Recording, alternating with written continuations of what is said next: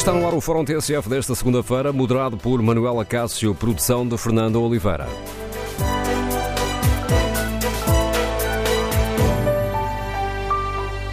Bom dia. No Fórum TSF de hoje debatemos a resposta dada pela hierarquia da Igreja Católica Portuguesa ao relatório dos abusos sexuais de menores. E queremos ouvir a sua opinião. Que avaliação faz da forma como a Igreja reagiu a este relatório?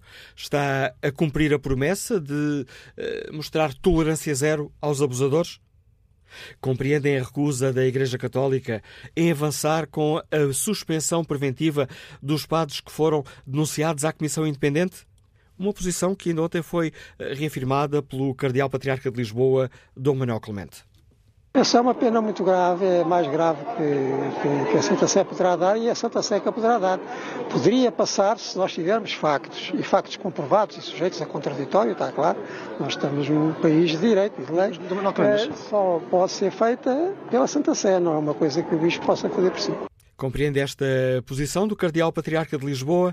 Que avaliação fazem os nossos, os nossos ouvintes? Os bispos mostram mais preocupação com as vítimas ou com os abusadores e encobridores? Queremos ouvir a sua opinião. Número de telefone do Fórum 808-202-173, 808-202-173. Pode também contribuir para este debate escrevendo a sua opinião no Facebook da TSF ou em tsf.pt. E faz sentido entregar a condução deste processo às dioceses? É aceitável que o Cardeal Patriarca de Lisboa considere insultuosa a hipótese de indenizar as vítimas? Eu até acho isso um bocadinho, desculpa a minha expressão, insultuoso para as vítimas, é porque a generalidade das vítimas não falou nenhuma delas em indenização. Ora, concorda com esta posição do Cardeal Patriarca de Lisboa, Dom Manuel Clemente? Queremos no Fórum TSF ouvir a sua opinião. Número de telefone 808-202-173. 808-202-173. 173. Mas no início deste Fórum TSF, importa ainda recordar as declarações de António Lobo Xavier, feitas no princípio da incerteza. António Lobo Xavier eh, manifestou-se desiludido pela forma como a Igreja Portuguesa um, reagiu eh, a este relatório sobre os abusos sexuais de crianças e defende António Lobo Xavier que talvez seja preciso que a população católica saia à rua para a Igreja perceber que é mesmo preciso tomar medidas. Talvez a, a, hierarquia da Igreja Católica só perceba realmente os caminhos de dignidade e de purificação com uma manifestação uh, gritante e indignada à porta dos, dos, dos, dos, dos, dos passos episcopais a pedir realmente isso mesmo, purificação e dignidade no discurso e nos atos. Isso não, não, não está a ver-se. E digo isto com, com pena e e, estragaram a, a, minha esperança e a minha boa eh, disponibilidade para também participar nessa purificação. Está lançado o debate no Fórum TSF. Queremos ouvir a sua opinião.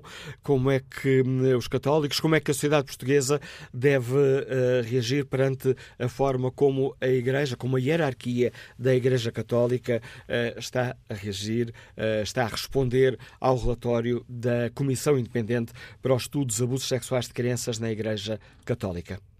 Primeira convidada deste Fórum TSF é a professora Ana Nunes de Almeida, é socióloga, membro da Comissão Independente para o Estudo de Abusos Sexuais de Crianças na Igreja Católica e gostava de começar aqui por tentar perceber como é que alguém que se empenhou a fundo neste trabalho escutou a resposta que está a ser dada pela Igreja ao trabalho da Comissão Independente. Olha, eu vou-lhe falar como alguém que fez um estudo e que pertenceu à Comissão Independente, portanto, como um observador externo que não faz, digamos, juízes de valor, mas tenta, sobretudo, um, interpretar, juntar informação e interpretar o que se passou. Eu uh, assisti com. Não assisti, ouvi depois, porque estava numa reunião no Ministério da Justiça, assisti com alguma estupefacção à, à, conferência de imprensa, não só seu, no que diz respeito ao formato, mas também à sua substância, ao seu conteúdo porque me pareceu, sobretudo, que houve um contraste quase incompreensível entre o arranque de todo este processo, que foi a decisão da criação da Comissão Independente, a encomenda do estudo, uh, dar-nos total liberdade e autonomia para tomar todas as decisões que entendêssemos para o uh, desenvolver. independência, portanto, total uh, em todas as operações científicas que fomos fazendo, desde a escolha da abordagem, a escolha uh, do, dos métodos e, da, e, e, das técnicas de recolha de informação, tratamento da informação, uh, etc, etc, apresentação pública dos resultados, tudo isso parece-me uma, um, digamos, um gesto que corta com uma tradição negativa que vem do passado e um ano depois, e depois nós temos estado de manhã na Assembleia da CEP, depararmos com o final do dia atabalhoado, uh, parecia mal preparado, uh, um tom, num tom que, digamos, o Papa Francisco muitas vezes descreve como típico do clericalismo, portanto, defender a reputação da Igreja, a instituição, uh, sem zero, uh, zero empatia e, e compaixão e, e, e, sensibilidade perante o sofrimento das vítimas que foram, que foram ali esquecidas. As, as vítimas uh, deviam estar na linha da frente de toda aquela narrativa e não estavam, e portanto eu fiquei bastante surpreendida com este contraste. E aliás, devo dizer-lhe com o contraste que me pareceu ali a existir entre o bispo José Ornelas, que, por exemplo, defende com veemência o trabalho da Comissão Independente, a necessidade desse trabalho ter consequências práticas. O Bispo Ornelas que critica sem, sem rodeios os negacionistas, as alas mais conservadoras da Igreja Portuguesa, e depois o, o, o Presidente da CEP, que está ali numa posição desconfortável, uh, talvez a tentar uh, fazer a quadratura do círculo, Uh, e, portanto, até esse contraste me, me surpreendeu. Porque como... eu não tenho dúvidas que, uh, daquilo que me foi dado conhecer ao longo destes, destes meses, que se há alguém na Igreja Portuguesa que esteja uh, empenhado em virar uma página da história, é sem dúvida o Bispo Ornelas e as pessoas da Comissão Coordenadora da, da, da CEP. Portanto, eu estou estou, estou, fiquei estupefacta e acho que isto talvez não seja uma situação definitiva que, que haja aqui, seja um mau começo, um começo desajeitado, mas que ainda haja tempo, algum tempo para emendar a mão. Pouco tempo, pouco tempo, claro, porque é difícil, é difícil, uh, é difícil uh, assistir-se uh, ao que se assistiu. É muito difícil, ponha-se no papel das vítimas, ponha-se no lugar de uma vítima que está a ouvir aquele discurso. É o discurso de sempre, não é? É o discurso de sempre. Como é que a professora Nunes de Almeida escutou, hum, isso foi dito por diversas vezes, a argumentação, bom, não podemos fazer grande coisa porque é só uma lista de nomes. Não é. Agora não é, não é a Ana Nunes da Almeida a responder outra vez, não é a pessoa Ana Nunes da Almeida, é a investigadora que esteve uh, com, completamente envolvida uh, em todas as fases uh, de recolha de informação. Em primeiro lugar, eu gostava de dizer que a Comissão Independente era uma equipa de estudo, não era uma equipa de investigação criminal, nem da PJ, nem coisa nenhuma. E, por exemplo, no nosso, portanto, como equipa de estudo, a nossa, a nossa função principal era produzir conhecimento sobre a realidade dos abusos sexuais contra crianças na Igreja Católica Portuguesa. Em parte alguma do inquérito, ou em, nunca em qualquer entrevista ou em qualquer telefonema, se pedia à, à, à pessoa que nos estava a contactar para nomear a pessoa abusadora. Em parte alguma se fez isso e porque nos interessava dos abusadores um outro tipo de caracterização, não era, não era o nome, era sobretudo a sua caracterização, a idade, a sua função na igreja, uh, etc, etc. O, o, o diálogo que se estabelecia entre o abusador e a vítima, esse era o foco do nosso estudo. Mas houve vítimas que, ao preencherem o inquérito, ao falarem connosco, tomaram a iniciativa de nomear o seu, a pessoa que abusou delas.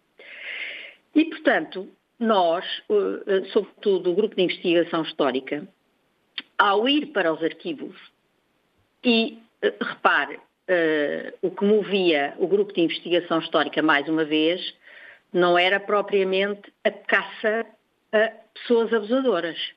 O que os, o que os historiadores queriam, sobretudo, era perceber como é que a Igreja, do ponto de vista arquivístico, tratou destas, uh, destes casos de alegados abusadores. O que é que se passava quando chegava uma queixa? Havia ou não queixas uh, destas pessoas que constavam da base de dados da Comissão Independente?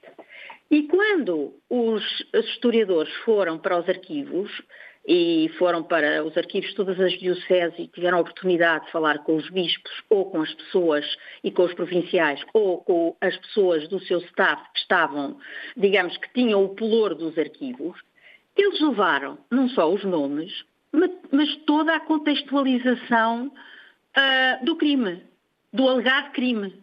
Ou seja, a data em que ocorreu, o local, as modalidades de abuso a, a, a, que foram sujeitas as vítimas, etc. Toda a informação de que eles dispunham para caracterizar o crime daquele alegado abusador. Desde que, é, com, evidentemente, com a reserva absoluta de preservar qualquer indício que pudesse identificar a vítima, que apesar de responder anonimamente, às vezes havia pormenores tão significativos que podiam levar uh, o provincial ou o bispo até ela. Portanto, esses, esses detalhes foram eliminados, mas todos os bispos, todos os provinciais viram e exploraram linha a linha estes casos que foram apresentados pelo grupo de investigação histórica. Percebe? Portanto, a lista não é novidade nenhuma para os bispos. Os nomes não caem no vazio, não vêm do vazio, não são atirados à solta. São nomes que têm uma história por trás que os bispos e os provinciais conhecem perfeitamente.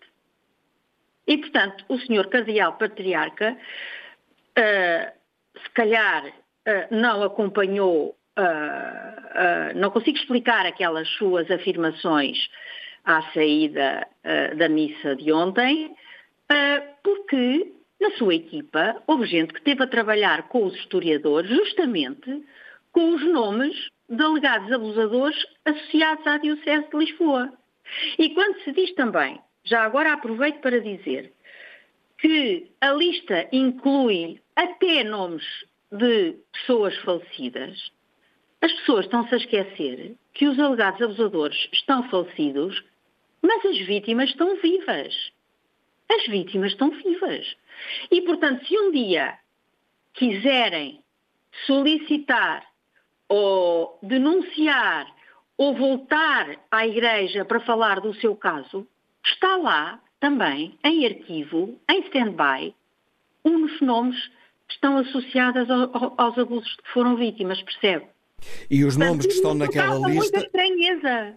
Os nomes que estão naquela lista e baseiam-se em denúncias que a Comissão considerou nós não credíveis. falamos em denúncias, nós não falamos em denúncias, justamente porque nós, nós não somos um, nós não éramos uma equipa da Polícia do, do Judiciária.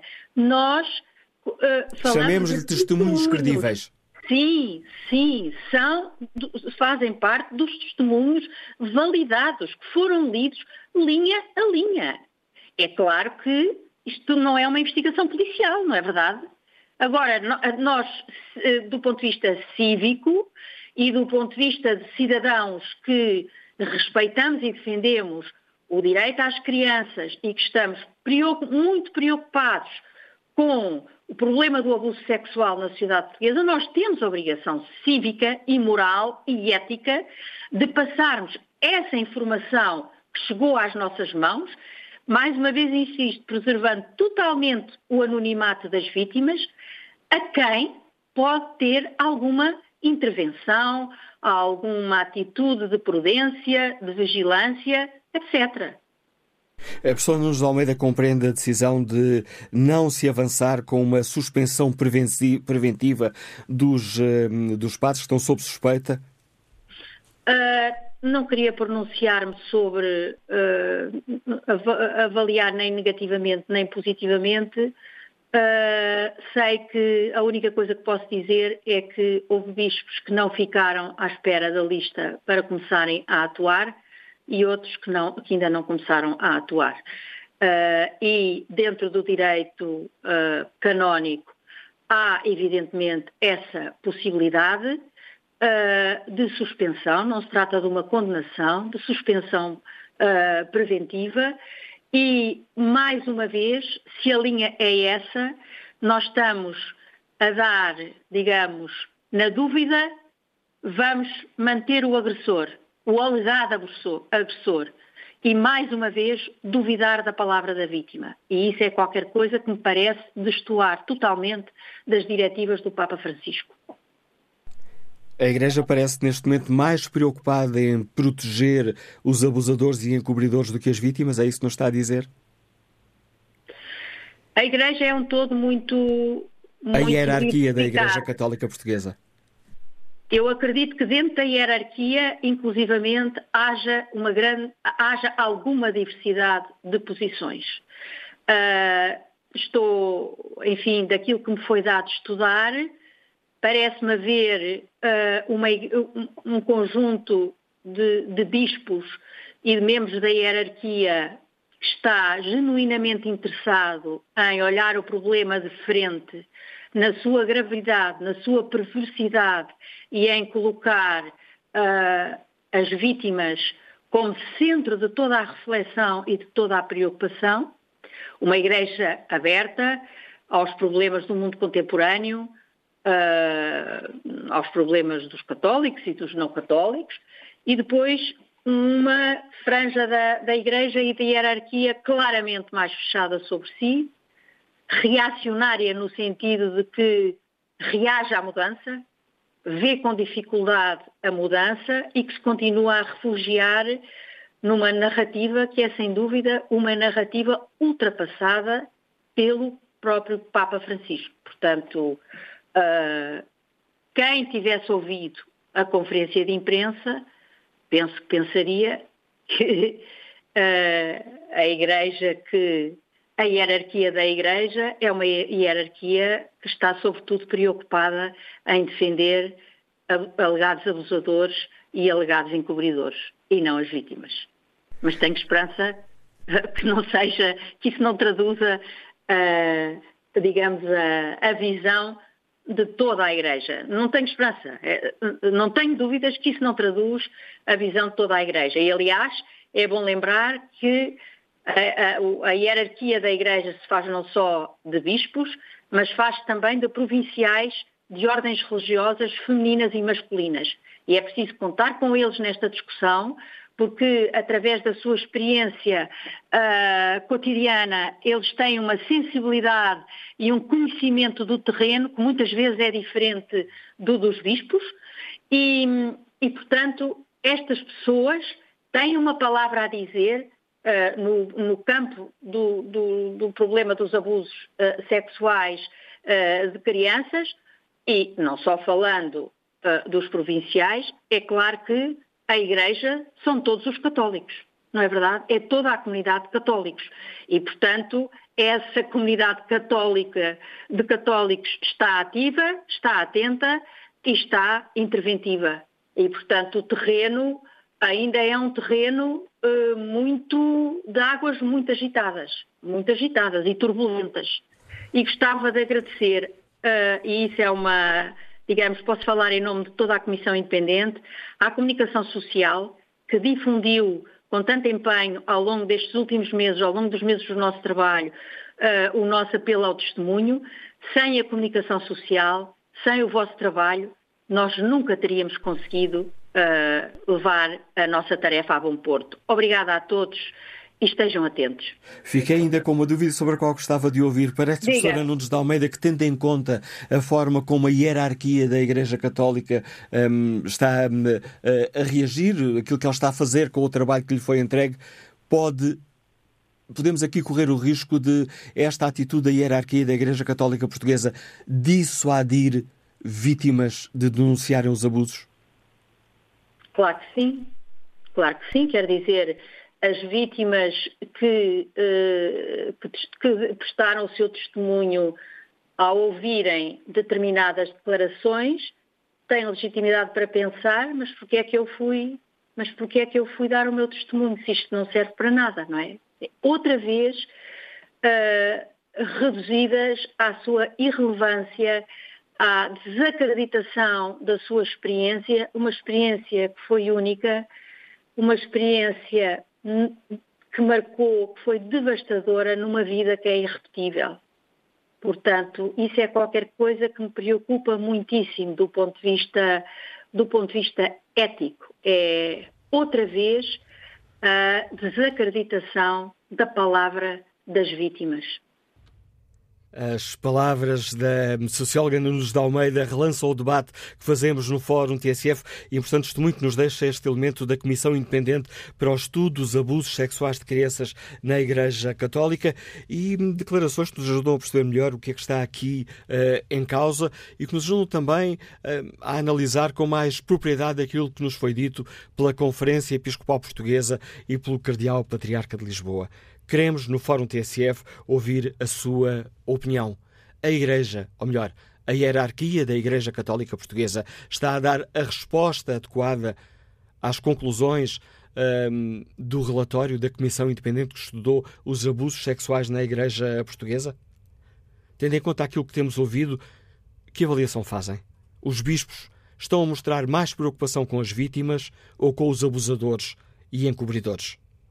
É aceitável que o Cardeal Patriarca de Lisboa considere insultuosa a hipótese de indenizar as vítimas?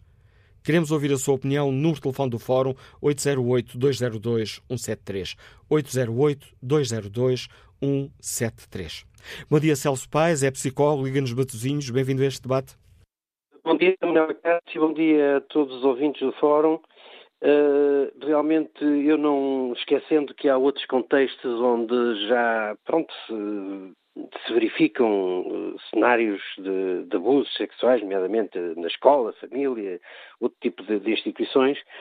Uh, queria centrar-me agora concretamente no caso da Igreja, porque a Igreja tem um dever moral acrescido, porque a Igreja tem um discurso, não é? Que está escrito em documentos com, com, com milhares de anos, tem um discurso que a obriga a comportar-se de maneira diferente daquela que a gente viu uh, agora nessa tal dita conferência de imprensa que, uh, que, que, resultou da análise de, do relatório da, da Comissão uh, Independente.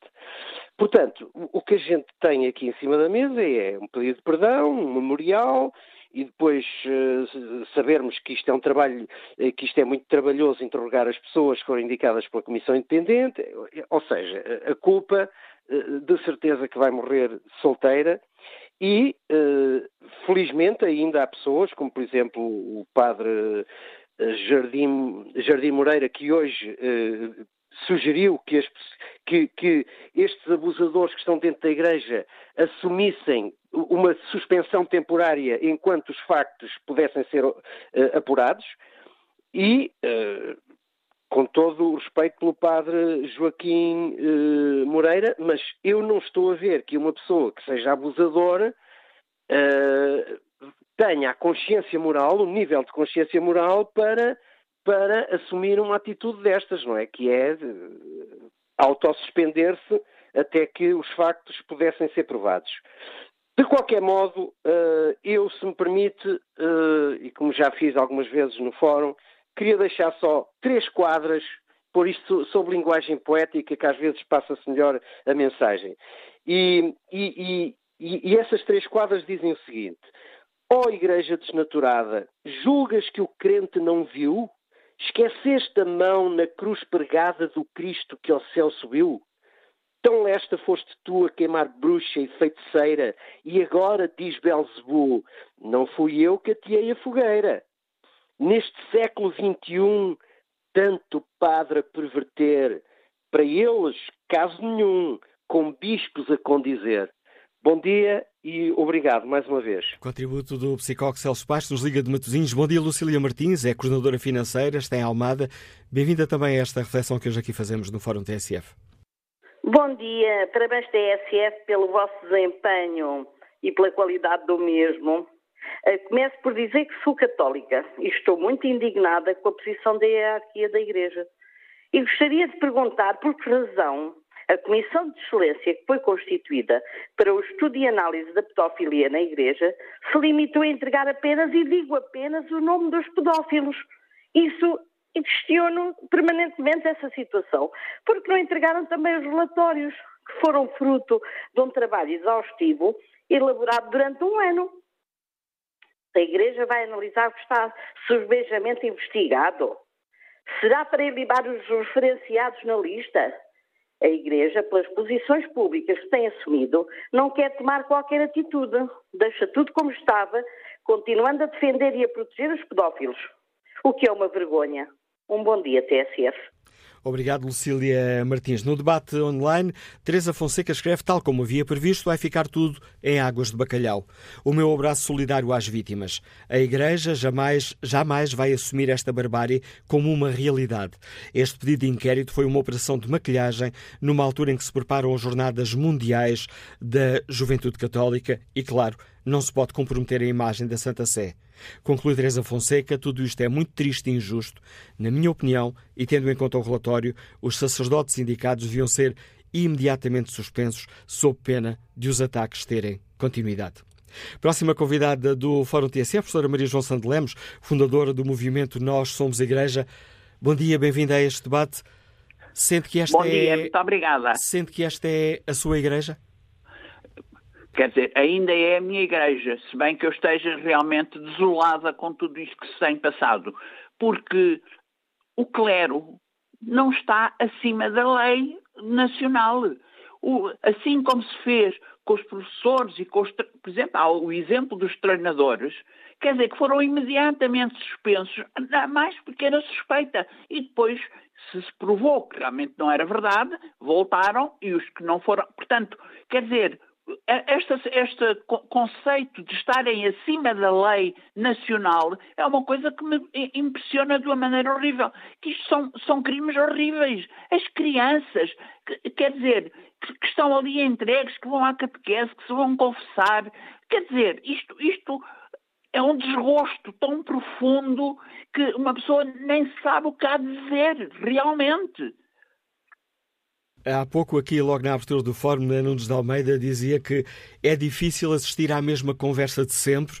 Na dúvida, mantemos o agressor e duvidamos da palavra das vítimas. É, é um horror, exatamente. Quer dizer, a hierarquia tomou o partido dos agressores e esqueceu as crianças, esqueceu as vítimas. Quer dizer, isto é, é realmente, é, tu, é preciso lembrar, no Evangelho, Jesus Cristo disse um dia Deixai vir as minhas criancinhas. Ai daquele que a escandalizar, mais vale atar uma pedra de mó ao pescoço e atirar-se ao fundo do mar. Isto é do mais que está no Evangelho. Quer dizer, não escandalizar uma criança. E, e isto é, é, vai ao arrepio de tudo, de tudo que vem no Evangelho e daquilo tudo em que nós acreditamos, não é? E, e há outra coisa que eu também acho. O facto de não suspenderem os, os, estes que já foram referenciados, no fundo, deita uma nódoa sobre todo o clero, porque as pessoas vão e dizem, eu não sei se este é ou não, não é? O que também é injusto, porque há muitas pessoas, a maior parte do clero está absolutamente inocente, espero eu, e portanto, é, é estes 100 ou, ou não sei quantos que foram indiciados já, no fundo, o facto de não serem suspensos de, de, usando uma, uma forma popular, desbotam para o resto do clero. Ainda haverá, eu, pegando aqui mais uma declaração feita há pouco pela professora Ana Nunes de Almeida, ainda há tempo para a hierarquia da Igreja Portuguesa emendar a mão? eu acho que há pouco tempo têm que ser uh, rápidos, sinceros, sinceros. Têm que acreditar que o que se passou foi uma coisa horrível e seguir o exemplo dos outros, das outras conferências episcopais. A americana também lhe custou horrores, mas quando chegou à altura fez o que tinha a fazer e, e portanto, o, o, que é preciso, ainda têm tempo para seguir as diretrizes do Papa Francisco, que é isso que eles têm que fazer. E eu estou a ver isto muito mal, infelizmente. Esta não está a ser a Igreja de Francisco? Pois não, não, não, não está a seguir o, o, exatamente, não é a Igreja de Francisco, isso não é. Mas ainda, ainda talvez tenha algum tempo. Eu, eu, eu, sabe, eu também me custa imenso pensar agora as jornadas mundiais da juventude, depois disto tudo, não, terem, não serem capazes de tomar o partido das crianças, então o que é cá vêm fazer os jovens? Quer dizer, missas, os bispos todos lá em cima, uh, Quer dizer, uns que foram encobridores, outros que não, não sei, mas realmente é, é uma coisa quebrada aos céus. Eu não sei quem é que pode ir uh, sem, sem uh, horror assistir àquilo tudo, não é? Como se nada se tivesse passado. As crianças, eu, quer dizer, realmente para mim é, é, um, é uma dor de alma ver a minha querida igreja neste estado. Obrigado, Maria João Sandelém, testemunho de uma das fundadoras do movimento Nós Somos Igreja. Bom dia, Jorge Mendonça, comerciante, Liga-nos de Paredes. Qual é a sua opinião? Olá, muito bom dia, Dr. Manuel Cássio, bom dia a todo o Fórum e parabéns também à TACF uh, eh, pelos 35 anos.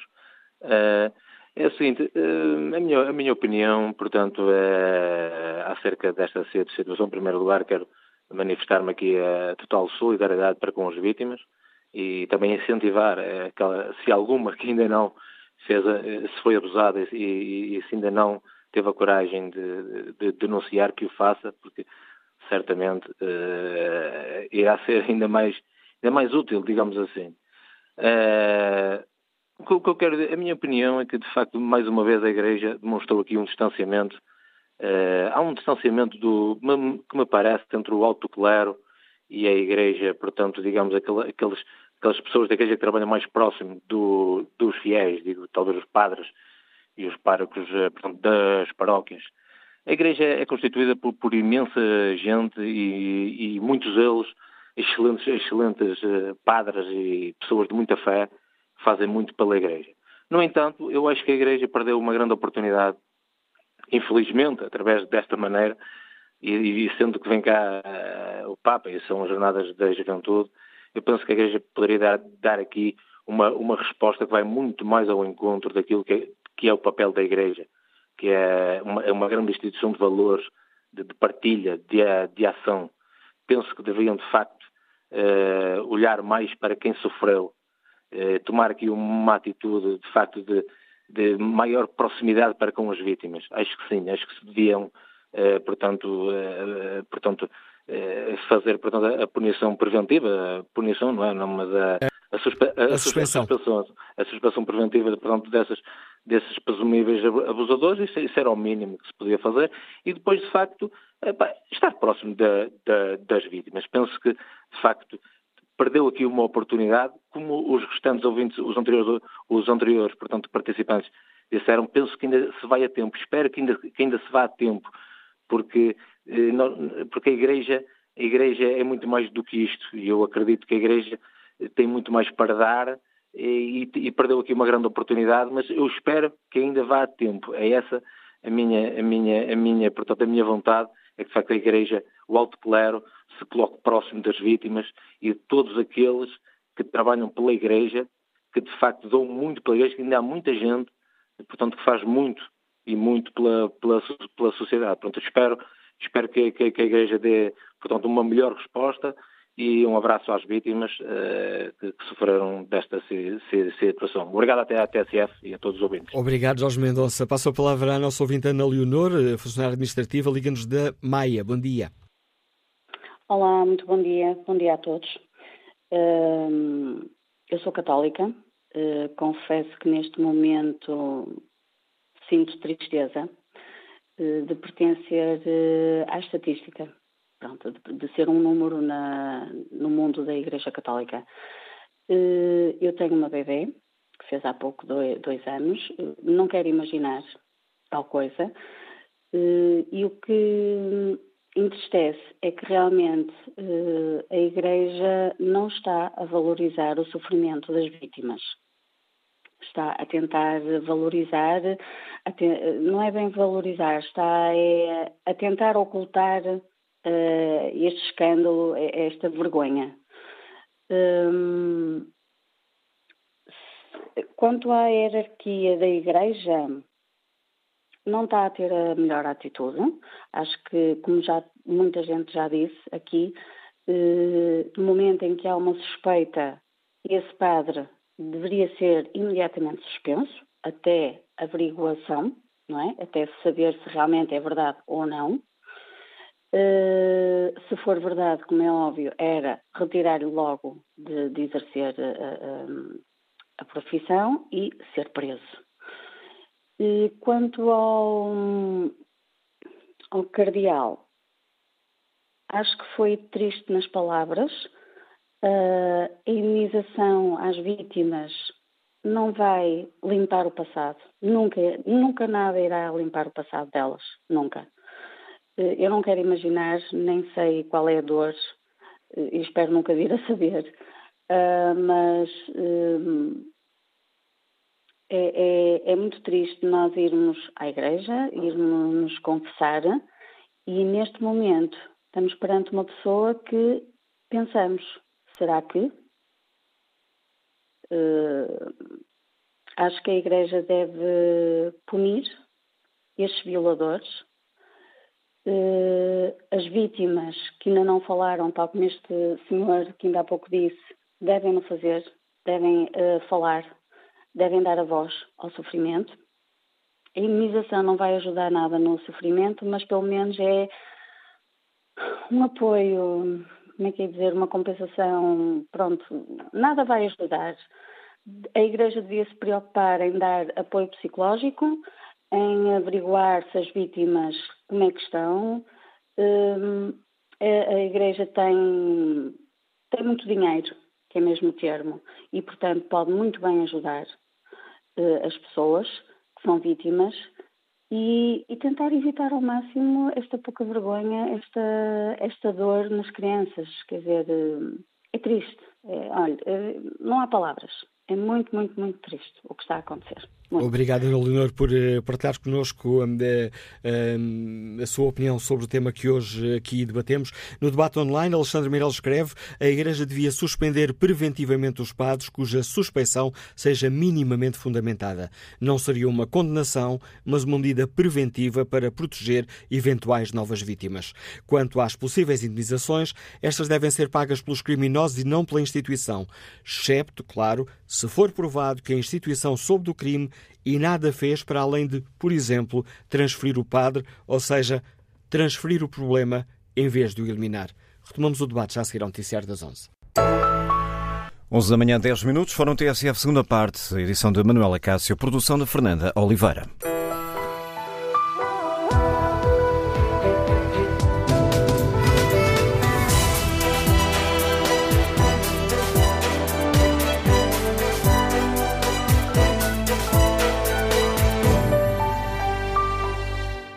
E retomamos o debate neste Fórum TSF, onde olhamos o relatório, eh, ou melhor, a resposta da Igreja ao relatório dos abusos sexuais de menores. Perguntamos aos nossos, aos nossos ouvintes se compreendem a recusa da hierarquia da Igreja Católica em avançar com a suspensão preventiva dos padres eh, que foram referenciados pela Comissão eh, Independente. Que opinião, que opinião têm? Os bispos mostram mais preocupação com as vítimas do que com abusadores e, e, mostram mais preocupação com as vítimas ou com os abusadores e encobridores? E é, será aceitável uh, que o Cardeal Patriarca de Lisboa considere insultuosa a hipótese de indemnizar as vítimas? No debate online, Ana Torres Alves uh, comenta a propósito da reação da Igreja, uh, comenta desta forma: é uma oposição perfeitamente intimidatória da Igreja, com o objetivo de dissuadir vítimas, ainda com dúvidas relativamente a futuras denúncias. É um exercício de falta de empatia e posicionamento muito pouco católico por parte da Igreja Portuguesa. José Fidalgo da Abreu Avelar considera que a posição da Igreja é incompreensível e até um insulto às vítimas. A Igreja tinha aqui uma ocasião única de se mostrar diferente, mas lamentavelmente está a dar um enorme tiro no pé. A suspensão preventiva dos padres implicados nos crimes seria o mínimo que a Igreja deveria fazer se quisesse o respeito dos portugueses. A condução do processo nunca poderá ficar nas mãos dos interessados, aqui interessados entre aspas, por maioria de razão e por todas as que incredulamente temos assistido.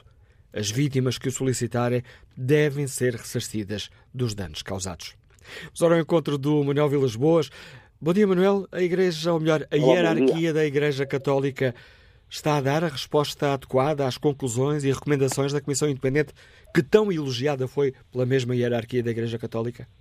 A verdade é que, Manel, de facto, a Vox Populi, que tantas vezes se diz Vox Dei, a voz do povo, a voz de Deus, está a manifestar-se de maneira contundente uh, pela posição que a Igreja Católica uh, colocou enfim, nos seus comentários e, sobretudo, na última conferência de imprensa, uh, que, em minha opinião muito pessoal, se tratou de um grande fiasco. A começar pelos aspectos técnicos da emissão, revelando um total amadorismo. Tudo correu mal ali, na minha opinião. Uh, e a minha opinião é minha e não, não é mais ninguém, digamos assim, uh, aqui represento-me a mim próprio, uh, aquela emissão, aquela hora das seis às sete da tarde de sexta-feira foi uma outra crucifixão da Igreja, porque hum, a verdade é que tudo de facto correu mal, nada foi claro, ficou uma imensa eh, incapacidade de dizer tudo e mais alguma coisa que devia ter sido dita. Eu já algumas vezes citei aqui o cardeal uh, jesuíta, o cardeal de Milão, o cardeal Martini, que escreveu e há 10 anos escrevia que a Igreja Católica anda no mínimo com um atraso de 20 anos de marcha.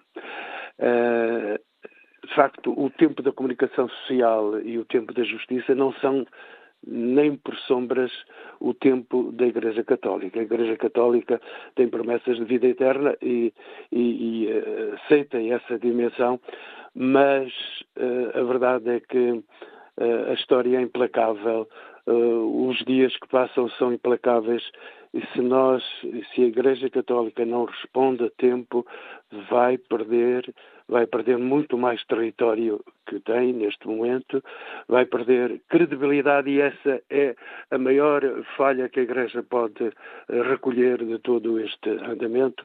A Igreja vai perder credibilidade. Um, os milhares de jovens que poderão estar por aí, ou mesmo alguns milhões, se, se por acaso, um, digamos que a grande divulgação chegar ao fim do mundo, a verdade é que a Igreja não tem cara tranquila para poder estar numa situação destas. Ouvi com a coragem que é reconhecida, ouvi a, a, posição do Bispo Dom Januário Turgal Ferreira, dizendo que a Igreja devia avançar com a, a, com o afastamento dos padres que são que estão acusados de pedofilia. Eu concordo evidentemente com ele. A Igreja devia pôr, vou dizer, pôr eh, velocidade nos sapatos para poder chegar depressa uh, àquilo que parece ser inatingível. Tu és um uh, profundo conhecedor das questões que aqui eh, debatemos, dos medos da Igreja. Compreendeste aquelas declarações do, do Cardeal Patriarca de Lisboa, Dom Manuel Clemente, quando uh, justifica que não faz sentido estar a, a, suspender preventivamente, nem os bispos o poderão fazer, só o Vaticano?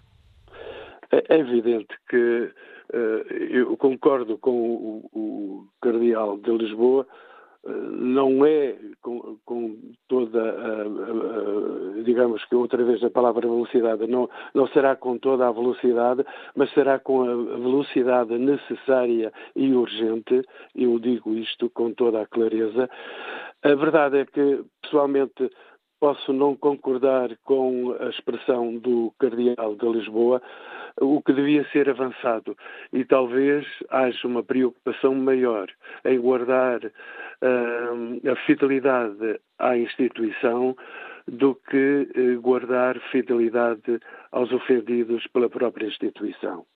Ninguém tem dúvidas sobre isso.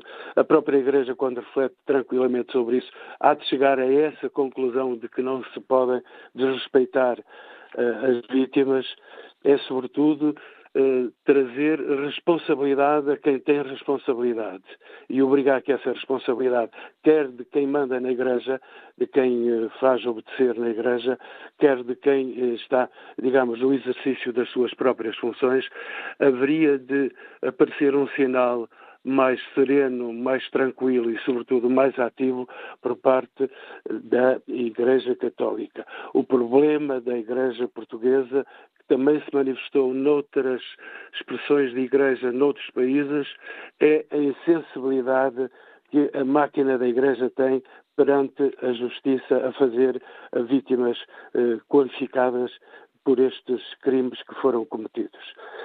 A igreja vai ter que ultrapassar o amadorismo em tudo que está em muito do que está a fazer, quer na área da comunicação social, quer depois também na, na, na, organização dos tribunais eclesiásticos e dos tribunais civis. A Igreja não pode ser uma entidade à parte. Nós somos responsáveis pelo nosso tempo, pela nossa gente, por tudo aquilo que acontece no nosso tempo se somos pessoas responsáveis, temos que assumir responsabilidades. E por isso, eh, mesmo quando eu ouço essa afirmação muito fácil de se fazer na, na, na sociedade portuguesa, de que a Igreja é rica, é evidentemente a Igreja tem um património altíssimo que foi recolhendo durante a história. Mas a verdade é que, sob o ponto de vista administrativo, muitas das dioceses estão falidas em Portugal, muitas das paróquias estão falidas em Portugal, e não só por causa da, da, da própria uh, pandemia que criou problemas graves, não só a nível eclesial, mas também a nível da sociedade civil.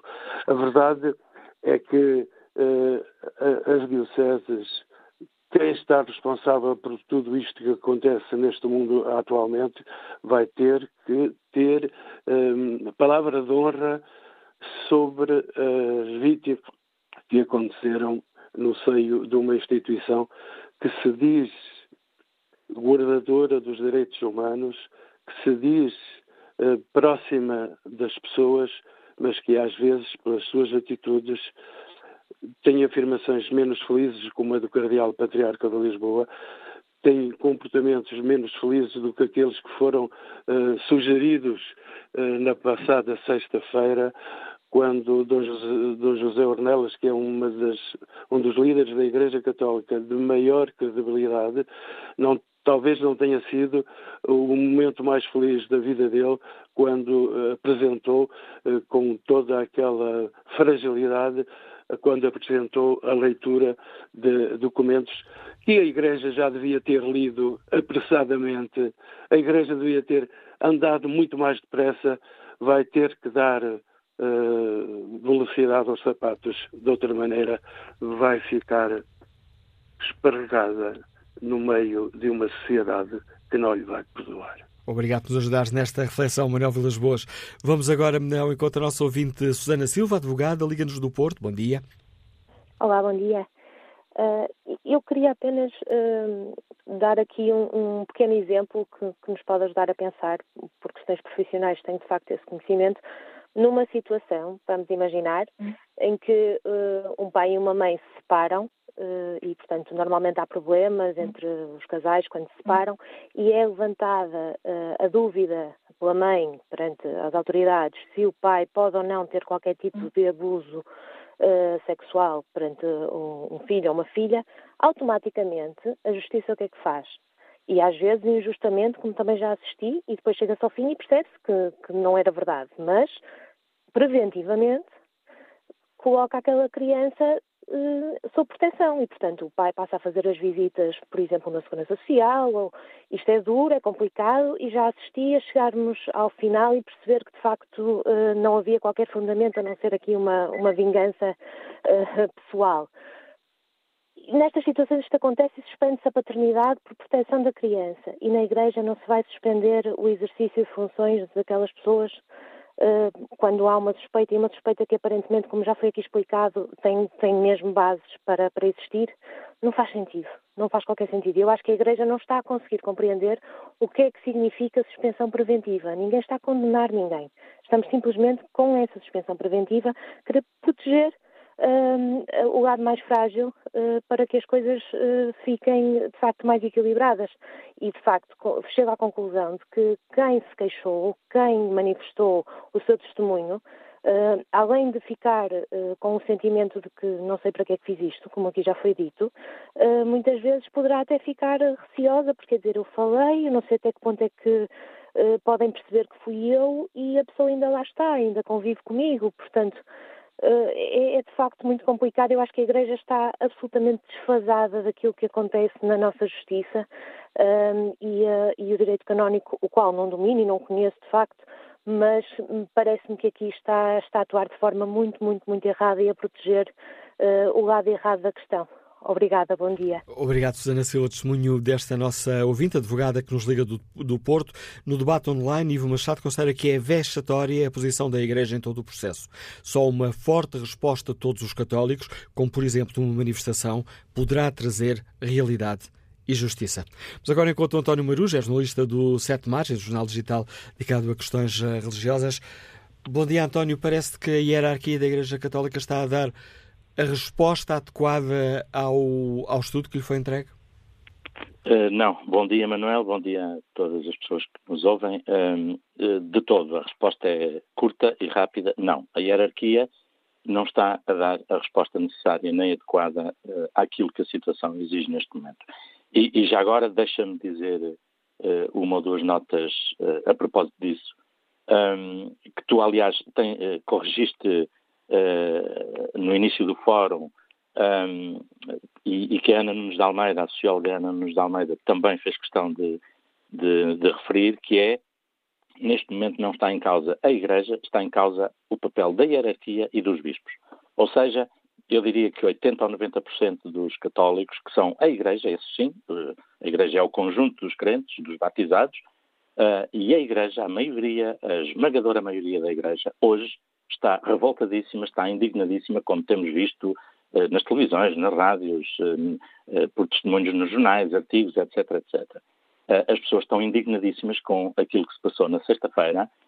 Tenho recebido dezenas de mensagens, diretamente ou através do Sete Margens, de pessoas que estão, de facto, a lamentar tudo aquilo que, que se passou na sexta-feira.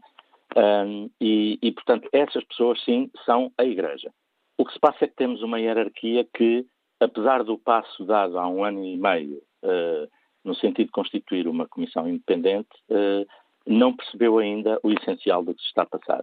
Uh, ontem na RTP3, o padre José Manuel Pereira de Almeida dizia que a conferência de imprensa de sexta-feira conseguiu unir aquilo que podemos definir como conservadores e progressistas na na crítica, no, no tom de lamento, de indignação uh, em relação a, a, este, a este conjunto de decisões, que não são decisões.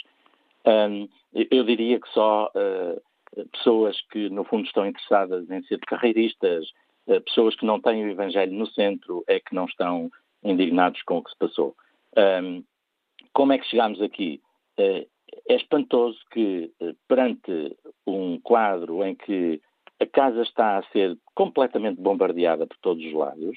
Uh, podemos fazer essa imagem a partir do que se passou na apresentação, com a apresentação do relatório, em 13 de fevereiro.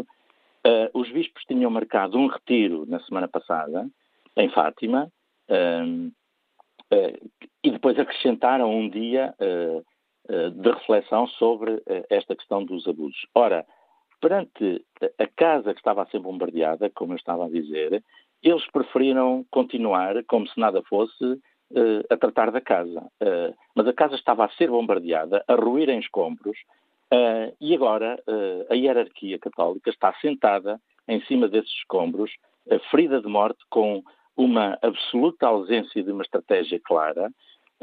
obviamente há exceções, aliás, o, o Manuel Vilas referiu há pouco as declarações do Dom Januário Trescal Ferreira à RTP. Há outros bispos que eu sei que estão também a lamentar o, o, que, o que se passou e aquela ausência de decisão uh, coletiva, mas, de facto, uh, eles apareceram como um corpo, sem uma estratégia, sem duas ou três medidas sequer claras, concretas, propostas para uh, os dias imediatos, para os próximos tempos. E isto traduz um outro problema gravíssimo da, da hierarquia católica, dos bispos portugueses, que vem desde há muito uh, e que, com uma exceção de poucos períodos uh, de tempo, revelam um problema de uma comunicação desastrosa. Eu faço informação religiosa há 35 anos, uh, 30 e tal anos, e o que eu verifico é que quase nunca, como digo, com períodos curtos de exceção, a Conferência Episcopal teve qualquer interesse em aproximar-se do jornalismo, conhecer a realidade da comunicação social, uh, estudar estratégias de comunicação, saber o que é que é importante em cada momento, e por isso temos conferências de imprensa desastrosas como aquela de sexta-feira. Ou seja, desde as questões técnicas até à forma de comunicar, até um comunicado que é vazio de estratégia.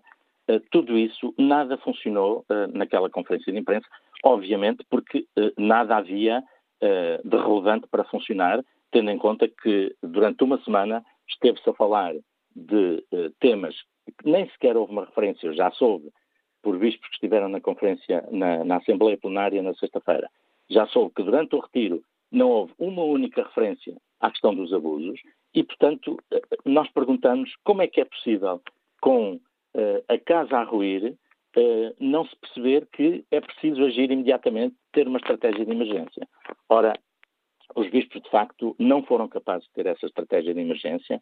Uh, vimos uh, como que a fugir dos jornalistas, ontem ainda em reportagens nas televisões também, por exemplo, o Bispo de Viseu, o Bispo da Guarda, ou então um comunicado profundamente lamentável do Bispo do Funchal a sacudir de novo a água do capote, dizendo que os quatro padres identificados na Diocese de Funchal já não prestam serviço na Diocese, mas o problema é que prestaram serviço na Diocese, e as vítimas continuam a ser vítimas e continuam com suas vidas destruídas e não há, de novo, uma palavra uh, sobre elas. E, e, o Bispo do Funchal, uh, Nuno Brás, é um dos candidatos que está na lista que anda já a correr para suceder ao Patriarca de Lisboa. Ora, uma pessoa assim não pode ser uh, Patriarca de Lisboa, nem, nem podem ser Patriarcas de Lisboa pessoas que uh, defendem na praça pública uma coisa e que depois, uh, por trás, em privado, defendem outra e criticam a Comissão Independente, etc, etc. Portanto, estamos perante um desastre de comunicação absoluto. Nós, na sexta-feira à noite, no Sete Margens, publicámos um editorial onde dizíamos o tempo está a esgotar, mas a questão é que sobra muito, muito pouco tempo para que a Conferência Episcopal, a hierarquia católica, os bispos, que é o que está em causa neste momento, corrijam imediatamente esta estratégia e mostrem às pessoas que têm de facto interesse de uma vez em resolver este problema gravíssimo dos abusos uh, dentro da Igreja e, nomeadamente, na Igreja Católica em Portugal. Obrigado por ajudar-nos nesta, nesta análise que fizemos aqui com o importante contributo que nos deixa António Marus, jornalista do Sete Margens, que é um jornal digital dedicado a, a questões eh, religiosas. Bom dia, professor António Silva, escuta-nos em Braga. Bem-vindo ao Fórum TSF. António Silva, não estamos a ouvir, está numa zona com que a rede de telemóvel é muito, muito má. Agora parece ter melhorado. Não, não parece nada. Foi mesmo só ilusão. Vamos, António Silva, desligar esta chamada, ligar-lhe um pouco mais à frente, ver se o conseguimos escutar sem problemas e ver se temos mais sorte no contacto com o professor, mas já reformado, Manuel Reis, que nos liga de Lisboa. Bom dia. Bom dia. Olha, não sei se vai conseguir ouvir por causa de algum ruído que eu estou aqui a sentir nas vizinhanças. Mas para já está ótimo. Muito bem. Olha, é o seguinte, a questão fundamental, parece-me, continua a ser a questão do celibato. Eh, o, relatório da Comissão disse que 77% eram padres. E a questão do, do, do celibato obrigatório é, para mim, a questão fundamental. Há dias, no Jornal Público, o professor Anselmo Borges, que também é um teólogo e é padre, disse que era importante que a Igreja uh, revisse, equacionasse a revisão do celibato. E, e é, é, para mim a questão fundamental. Porquê?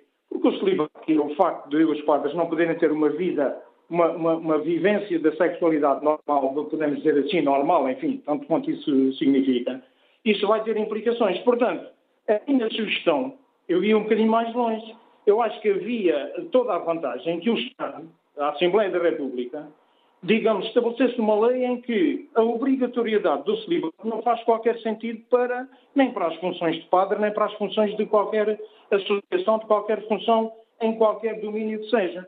Portanto, do meu ponto de vista, a questão é uma questão de, de, da Igreja Católica, mas é também uma questão da sociedade civil, isto é, no, no nosso caso, da Assembleia da República. Se a vivência da sexualidade for eh, normal, digamos assim, tanto quanto isso se pode dizer, numa, na, na sociedade de, de, de, dos fiéis nas igrejas, sejam elas católicas, eh, islâmicas, seja o que for, eh, essa, eh, esse fator, esse fator reduz, do meu ponto de vista, e parece-me com os dados da Comissão Independente, isso é notório, reduz significativamente as condições em que podem ocorrer comportamentos criminais mesmo, ou, ou, ou, portanto, ou patológicos, ou etc. O contributo do nosso ouvinte Manuel Reis. Vamos agora ao encontro da eh, professora universitária farmacêutica Sofia Martins, que nos escuta também em Lisboa. Bom dia.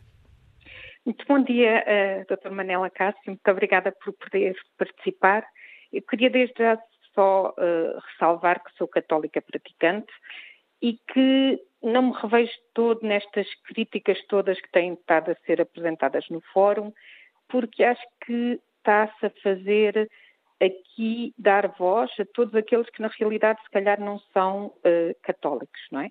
E, e, queria só deixar aqui o meu testemunho que a Vox Populi, como foi já referido por outros uh, participantes no fórum, exatamente, Vox Populi, se calhar não é conhecida como Vox Day. Pronto, que se calhar não é exatamente a todos os católicos que eh, no dia a dia vivem isto. Obviamente que todos sofremos e a Igreja sofre por todas estas vítimas que não deviam existir, mas também não, a Igreja certamente que não vai estar a reagir uh, online ou dia a dia uh, para responder. Vai certamente tomar as suas medidas, mas não vai certamente estar a fazê-lo em público.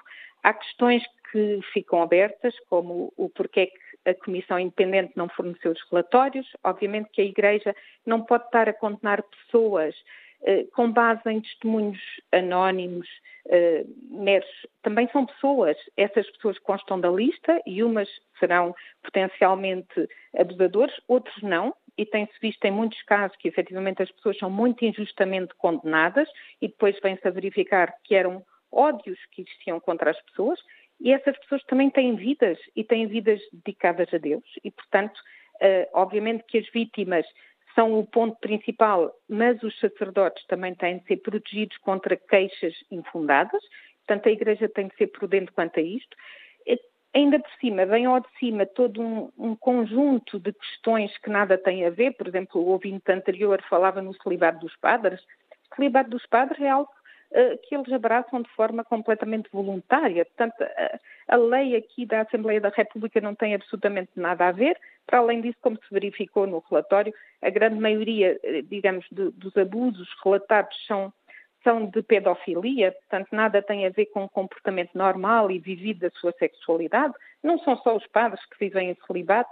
Portanto, isso é um debate muito maior e está-se aqui a dar voz a muitos ódios contra a Igreja que se calhar também deviam ser um bocadinho filtrados. Enfim, cada um e cada crente sabe como é que vive a sua fé e como é que está a viver este momento muito sombrio da Igreja, ou, ou digamos, dos abusadores, um, porque a Igreja como um todo, obviamente, que reza por estes abusadores e por estes pecadores, mas uh, não me parece que seja a forma de, de o debater em público e, e, no fundo, eu diria que tenho quase a certeza que 99% dos participantes neste fórum não, não se revêem nas posições da Igreja.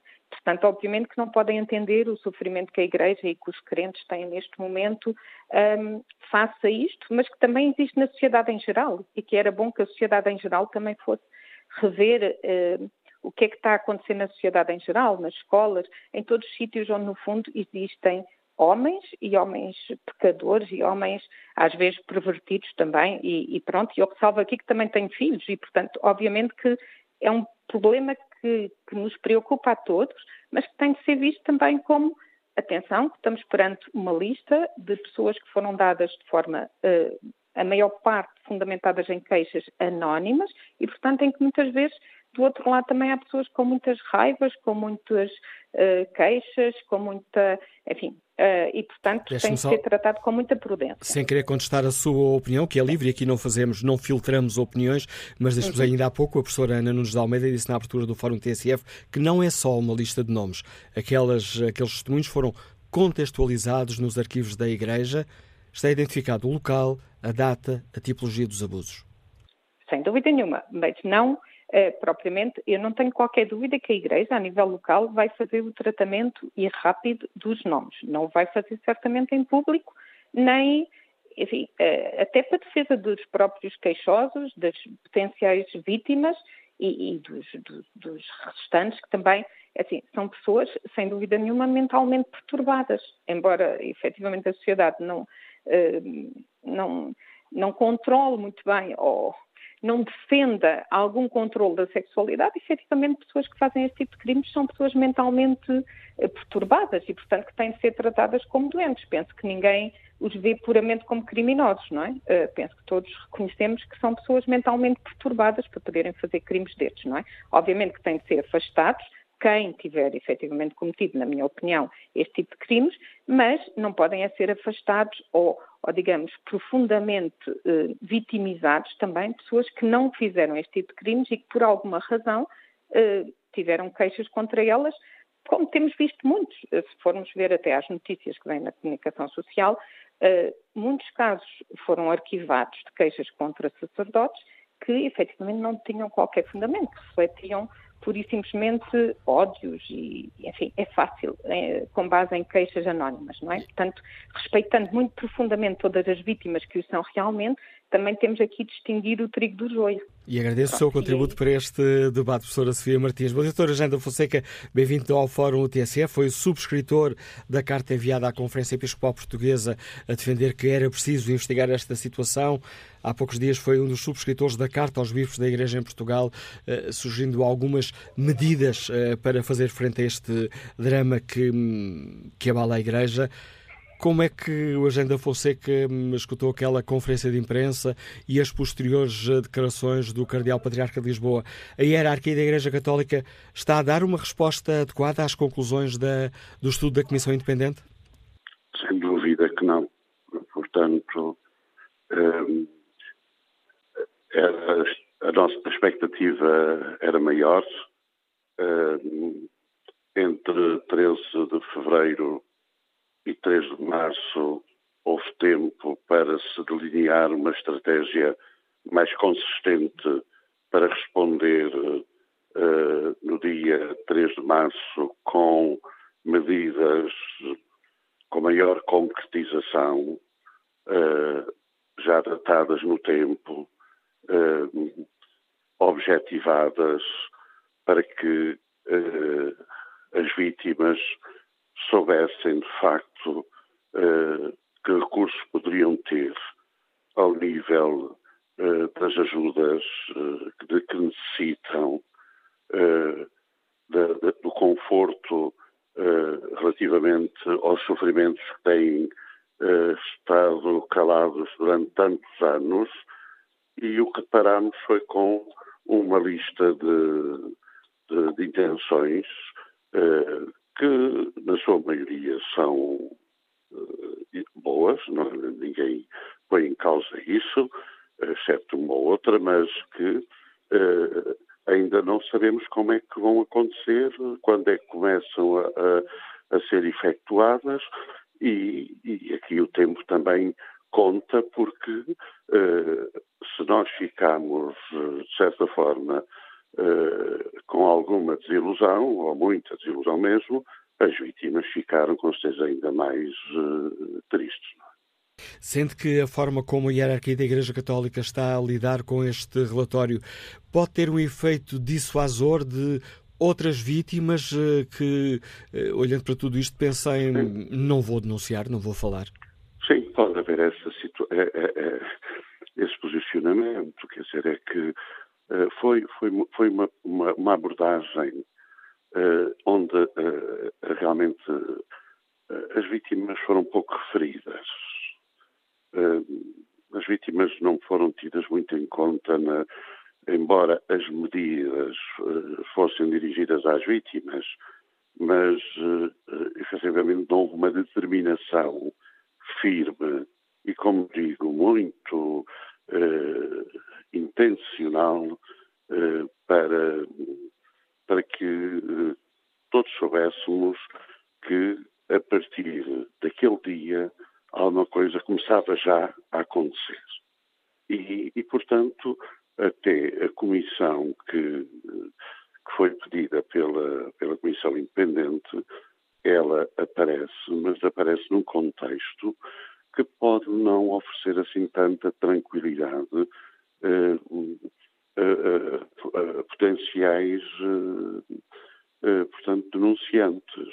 E o recurso que existe é o recurso que todos os cidadãos têm, é a Polícia Judiciária, embora a gente também saiba que a justiça que existe em Portugal é uma justiça muito lenta e aqui o Ministério Público também tem que ter algum, algum cuidado na, no apuramento dos factos e tem que uh, uh, perceber que a Comissão, eu acho que é preciso termos alguma atenção uh, nesse sentido, a Comissão a quem a Conferência Episcopal pediu este trabalho foi uma comissão de estudo, não foi uma comissão de investigação. Não se pode estar a pedir a esta comissão um trabalho de resultado final de, de, de, investigação, que apresente logo todos os factos. Agora passa para outro patamar. E o outro patamar já é da responsabilidade daquelas entidades que a própria Comissão referenciou, que é o Ministério Público e os responsáveis da, da hierarquia católica, que nas suas dioceses têm também os seus tribunais eclesiásticos, que com certeza, uh, com a sua isenção que, que a deontologia exige, devem, devem fazê-lo. O que temo é que, uh, sendo entregue a cada diocese, possa haver critérios diferenciados e numa diocese possa uh, ter maior benevolência do que noutras e e possa aqui realmente uh, serem tratadas as situações de, mo de, modo diferente, é? Agora quero deixar também esta nota. Um, aquilo que a, que, que a ouvinte anterior disse, também é preciso ter, ter esta atenção. Quando referimos aos abusadores, nós não podemos esquecer que são pessoas que também precisam de, de, de apoio. E toda a pessoa que vier a ser eh, responsabilizada, a Igreja não pode abandonar. Não pode abandonar. Ela é responsabilizada, vai responder pelos seus atos, mas depois também uh, necessita da proteção da Igreja naquilo que é um respeito por um princípio da sua missão, que é inalienável, que é uh, o respeito pela dignidade de cada ser humano e não pode deixar, deixar à sua sorte. Essas pessoas também têm que ter o tal tratamento adequado e, sobretudo, a satisfação das necessidades básicas de subsistência e de sobrevivência. Eu acho que cada diocese também devia uh, organizar-se no sentido de, se as pessoas quiserem, terem esse apoio, que, que cuidem do, do, do, do, apoio a essas mesmas pessoas. Estamos a falar de seres humanos e é preciso distinguir o mal que as pessoas praticaram uh, das próprias pessoas. Obrigado, Agenda. Você que nos ajudar também na reflexão que hoje fazemos no Fórum TSF. Bom dia, António Paiva, engenheiro eletrotécnico, liga-nos de Gaia. Bem-vindo também a este debate. Muito bom dia, Samuel Acácio, bom dia ao Fórum. Bom, vou tentar ser breve. Uh, já está mais identificado que uma grande parte dos problemas que se passam na Igreja Católica tem a ver, desde logo, com as políticas nos seminários e os métodos que se, que se usam nos seminários, que, que, muitas vezes depois resultam em, em, em clérigos como estes que nós temos, vindo, temos estado vindo a falar, que são abusadores. Isso é uma questão. Segunda questão, quem ouviu aquela conferência de imprensa da Comissão Independente Eu, como não praticante, embora de, de educação base católica, como não praticante, senti um murro no estômago. Mas mais grave que o murro no estômago foi aqueles prelados que estavam na, na, naquela plateia que sentiram um pontapé nos tomates, que é mesmo o termo, e que em vez de reagirem, em vez de reagirem tentando ver qual era a base, a base do problema, foram para as pastéis, pôr gelo, recuperar e vir fazer uma vergonhosa conferência de imprensa como aquela que assistimos na sexta-feira porque é vergonhoso aquilo que assistimos naquela sexta-feira. Mal preparada, mal organizada, eh, nem sequer um orientador tinha para, para as perguntas e respostas do, dos, dos, dos, jornalistas, perdão. E, e, depois a outra coisa que eu gostava para terminar. Eu, como, como sou do Porto, o bispo do Porto, por, por, por tradição, é um bispo muito interventivo, muito, muito ativista. E, portanto, isto para dizer que não me revejo minimamente neste bispo atual, o, Dom Manuel Linda, e também não me revejo no bispo anterior, o, o atual uh, patriarca de Lisboa, Dom Manuel Clemente. Portanto, sinto-me envergonhado como católico não praticante. Era só isso que eu tinha para dizer hoje. Muito obrigado. Obrigado, António Paiva. E que opinião tem o Pedro Homem, empresário que nos escuta em Lisboa? Bom dia. Muito bom dia. Bom, muito obrigado pela oportunidade de participar. Devo dizer que sou católico, sou praticante, sou pai de quatro filhos, também católicos e praticantes, dois deles em idade de catequese uh, e estão a ter catequese. E devo dizer que hum, tudo isto tem estado a acontecer e que nos falado aqui entristece imenso, que é uma, nos dá uma enorme angústia a todos os católicos. Me sinto envergonhado uh, pela forma como a hierarquia da Igreja tratou este assunto.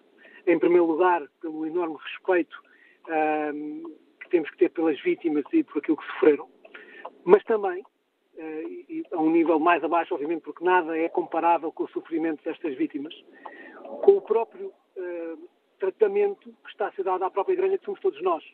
A Igreja somos todos nós. Somos todos os católicos.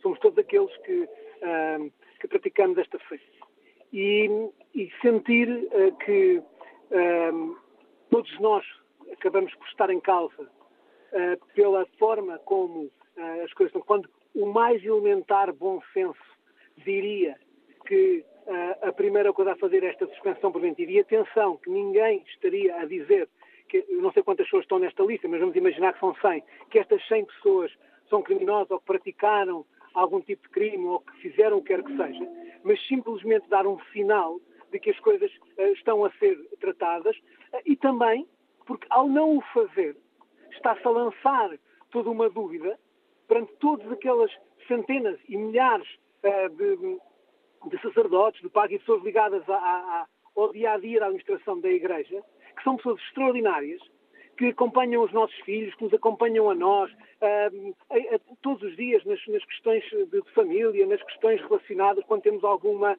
algum problema, inclusive em escolas, em creches, nos hospitais uh, e por aí na, na, nas, nas, nas misericórdias, etc. Pessoas absolutamente extraordinárias, com uma vida dedicada ao outro, ao próximo, que é isso que significa ser cristão, e que de repente pela incúria e pela irresponsabilidade de uma hierarquia da Igreja que está desfasada da, daquilo que é a realidade uh, do que deve ser o nosso comportamento. E não estamos, nós como cristãos, não estamos a apontar o dedo a ninguém uh, desta lista, até porque é muito provável que muitas pessoas que estão nesta lista possam até estejam a ser ou injustamente, ou erradamente, ou por qualquer outro motivo acusadas de uma coisa que se calhar não fizeram mas era apenas uma prevenção para mostrar que estamos a fazer alguma coisa com o e depois um, tudo se faria. Até porque estamos às portas de uma Jornadas Mundiais de, de, de, Jornadas Mundiais da Juventude, onde eu uh, vou participar, onde os meus filhos vão participar, e, e, uh, e sinto um enorme constrangimento, uma enorme tristeza ao não conseguirmos uh, tratar disto. Dito isto, porque acho que nós temos de olhar para cada primeiro, ou seja, nós como católicos temos os primeiros a dar o exemplo do que é que deveríamos, como é que deveríamos encarar esta situação e aquilo que já deveríamos estar a fazer, eh, mas eh, não eh, perdendo esta oportunidade para dizer que a questão relacionada com mostrar crianças, a pedofilia, etc., não é e não deverá apenas ser uma coisa no seio da Igreja Católica, mas deveríamos alargar este debate, ou, uh, uh, e já foi, penso, sugerido por alguns partidos políticos que se o fizesse até em comissão, a, outras instituições que nada têm a ver com a Igreja Católica, porque isto é uma monstruosidade. Seja num clube desportivo, seja numa, numa escola, num orfanato, tenham ou não ligação à Igreja, tudo isto devia, ser de uma vez por todas, de maneira a que possamos não só eliminar qualquer suspeita sobre pessoas que nada fizeram, mas daqueles que o fizeram que possam ser criminalizados, tratados, o que quer que seja. E este é um ponto que, que me parece absolutamente fulcral uh, para quem é católico ou não é católico. E obrigado, Pedro. Neste... Diga, diga. Uh, e, e, terminando dizendo, muitas vezes nós estamos aqui uh, uh, enojados uh, com toda esta, com todo, desculpe o termo, enojados com toda esta situação, mas, por exemplo, quando discutimos o tratamento, às vezes, inclusive, para, por, também por alguma ignorância, quando se fala no palavrão, por exemplo, da castração química, que não é nenhum castração no sentido uh, que comumente conhece, mas sim a administração de um, de um, remédio. Mas já nos estamos muito aqui a desviar da questão essencial. Obrigado, Pedro Homem, por nos ajudar, por nos dar a sua opinião uh, e ajudar-nos aqui na reflexão que hoje uh, fazemos. Vamos ao encontro do nosso ouvinte Teixeira da Silva, que está reformado e que nos liga de Lisboa. Bom dia. Muito bom dia, Manuela Cássio. Bom dia a todo o auditório e parabéns à TSF. Eu vou começar por dizer que eh, eu não sou católico, não tenho fé, mas tenho o máximo respeito por aqueles que têm eh, uma religião, que têm fé, que acreditam em Deus. Para mim, o importante é que sejam felizes. Dito isto, eh, vou fazer uma citação, ou vou citar o Papa Francisco, que aqui há uns tempos, poucos eh, dias, terá dito o seguinte: A homossexualidade não é um crime, mas é um pecado não vou comentar. Relativamente à Igreja, eu quero fazer uma separação entre aquilo que é a hierarquia e aquilo que são os seus crentes, aqueles que constituem efetivamente a Igreja, aqueles que acreditam, aqueles que procuram praticar no seu dia a dia o melhor que o, que o ser humano pode eh, fazer. Bom, não podemos esquecer que a Igreja Católica, a dita hierarquia, durante a ditadura fascista, sempre esteve ao lado do governo e sempre esteve disponível para, inclusive, o, aquilo que é a, a, a confissão ser exposta para denunciar e delatar aqueles que eram opositores ao regime. Portanto, eu não fico nada surpreendido com aquilo que uh, este comportamento da Conferência Episcopal uh, uh, fez é uma coisa absolutamente absurda, mas que não me surpreende.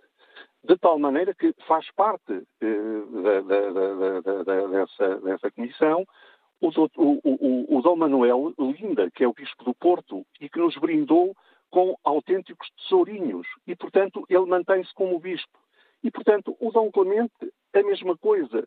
Portanto, isto não é, não, é, não é muito diferente daquilo que a nossa Igreja tradicional, a hierarquia tradicional, nos tem brindado ao longo de anos e anos. E, portanto, eu deixo isto com pesar imenso, porque a minha família é profundamente católica, eh, respeito-os imenso por isso, eh, assim como os demais eh, meus concidadãos que acreditam em Deus e que têm fé e que se revêem na Igreja Católica, mas realmente eu não fico surpreendido e tenho é, a lamentar profundamente aquilo que é a posição oficial da nomenclatura. Obrigado, Teixeira da Silva. E que opinião tem o Marcos Lopes, jardineiro, que nos escuta em Mafra. Bom dia. Ora, bom dia, Sr. Manela Cássio, bom dia a todo o auditório e parabéns à TSF. Eu vou ser muito rápido, era só para dizer, portanto, para mim, quem comete este tipo de crimes, este tipo de atos, são psicopatas, como é um serial killer, como é essa malta que mete bombas. Daí que, como são crimes muito graves, teria que ser eh, prisão perpétua para esta gente e para quem os defende, porque a priori eles já estão condenados eternamente pela lei divina. Essa gente não terá perdão nenhum, nenhum, nenhum aos olhos do, do, do divino, aos olhos do Criador, claro. E logicamente, se não fosse a política estar tão ligada à religião, que logicamente, se calhar estas jornadas da juventude nem, nem deveriam de acontecer, porque isto epá, não, é, é tapar o sol com a peneira, é, é estarmos a fazer agora uma festa perante um clima que é, que é devastador, que é uma coisa. Se as pessoas vão estar traumatizadas para o resto da vida, é uma, é uma tragédia muito grande que, que não se consegue eliminar. E, portanto, olhe, eh, que Deus tenha misericórdia de todos e, e olhe, eh, um bom dia para todos e contributo do nosso ouvinte Marco Lopes, mesmo mesmo a terminar, e aproveito para pedir desculpa aos muitos e muitas ouvintes que se inscreveram e que não foi possível escutar no debate que hoje fizemos. Restam-me alguns segundos que aproveito para espreitar o debate online. Carlos Gomes escreve: Fui seminarista, tive uma educação em que todos os valores e princípios devem ser estruturais. Como é possível uma igreja ter definidos os pecados mortais a nível da sexualidade, considerar intimidade antes do casamento ser pecado, tentar passar uma esponja no seu lugar pecado de pecado. Agora que toda a gente acordou, pois este assunto já é de anos, exija justiça, começando já pelo afastamento dos nomes envolvidos. Grave demais. Eu, em adolescente, vi que não poderia respeitar o celibato. Desisti. Já existe um estudo feito em Espanha sobre a sexualidade e o clero. Não somos diferentes, exclama Carlos Gomes, que conclui: o clero não tem moral neste momento para falar. Traíram toda a mensagem do seu Criador.